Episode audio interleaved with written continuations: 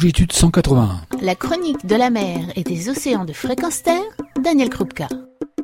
Bonjour, et aujourd'hui, si on allait sous le soleil, cap sur les Canaries, cap sur Lanzarote, avec des nouvelles marines et sous-marines que va nous confier Nicolas Decroix du centre de plongée Rubicon Diving que j'ai rencontré au salon de la plongée. Il nous donne à la fois des notes positives sur l'environnement de Lanzarote, mais aussi quelques motifs d'inquiétude quant aux pratiques économiques liées à l'absence d'approche respectueuse des animaux, voire leur incarcération dans des bassins. Mais surtout, il nous confie un secret lié aux anges. Écoutez-le bien. Nicolas, bonjour. Bonjour. Qu'est-ce que fait Rubicon Diving ? Alors nous, on est sur l'île de Lanzarote.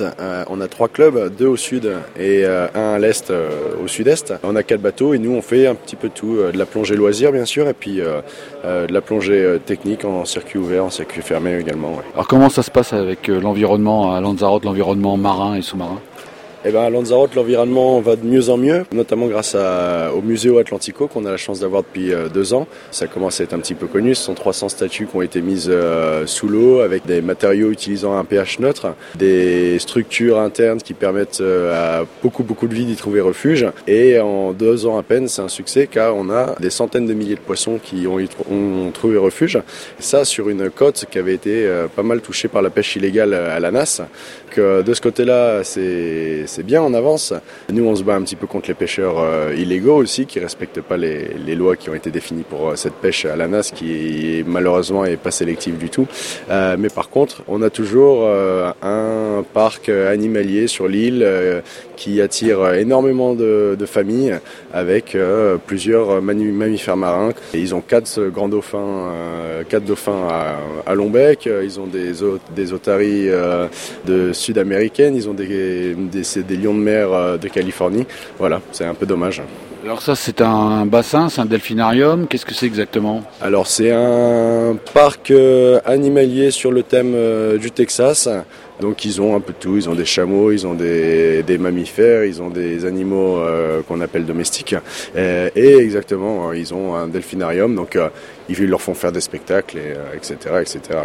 Bon, ce qui est quand même d'un autre âge et typiquement qu'on a décidé de supprimer par exemple en France ou dans d'autres pays et qui existe et qui même s'installe maintenant, qui se déplace dans ces îles magnifiques finalement. Exactement, c'est un problème parce que ça touche une génération de gens très jeunes qui sont les générations de demain et d'après-demain. Et de leur montrer qu'un dauphin jouait avec un ballon dans une piscine et qu'il a l'air heureux de le faire, pour moi, ça prédit de très mauvaises choses pour plus tard. Voir un dauphin faire effectivement des ronds dans l'eau dans un espace restreint, c'est quand même plus un animal qui est dans le monde sauvage, on est bien d'accord. On est bien d'accord, surtout qu'il y a énormément sur l'île, ça se développe aux Açores également, des entreprises, appelons ça comme ça, qui font beaucoup d'argent en respectant les règles d'observation des mammifères, en prenant ces mêmes touristes sur leur bateau, en ne leur garantissant pas qu'ils puissent les trouver.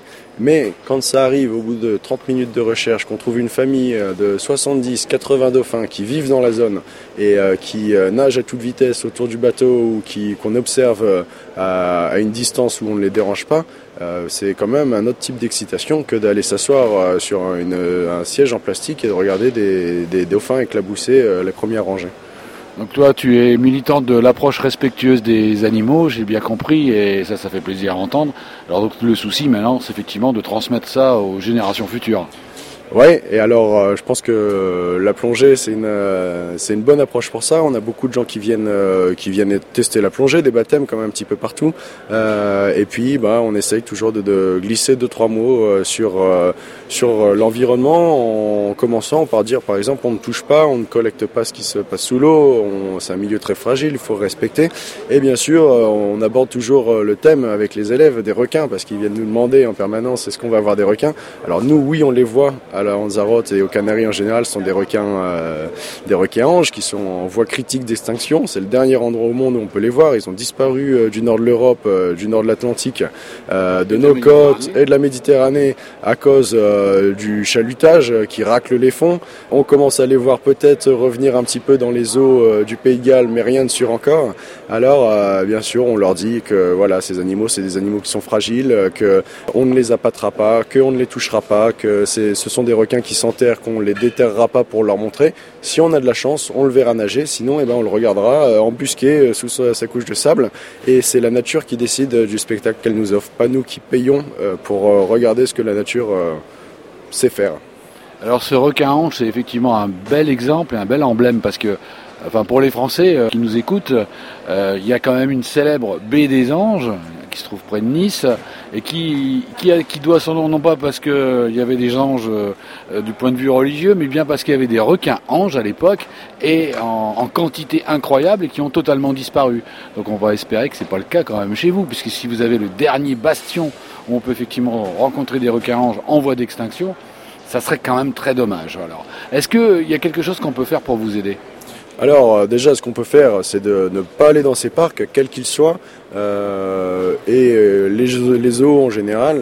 Je suis désolé, mais bon, maintenant on voyage quand même comme on veut. Moi, les excuses qui disent que il faut sacrifier 3 ou 4 individus pour toucher un plus grand nombre sur leur situation et tout ça.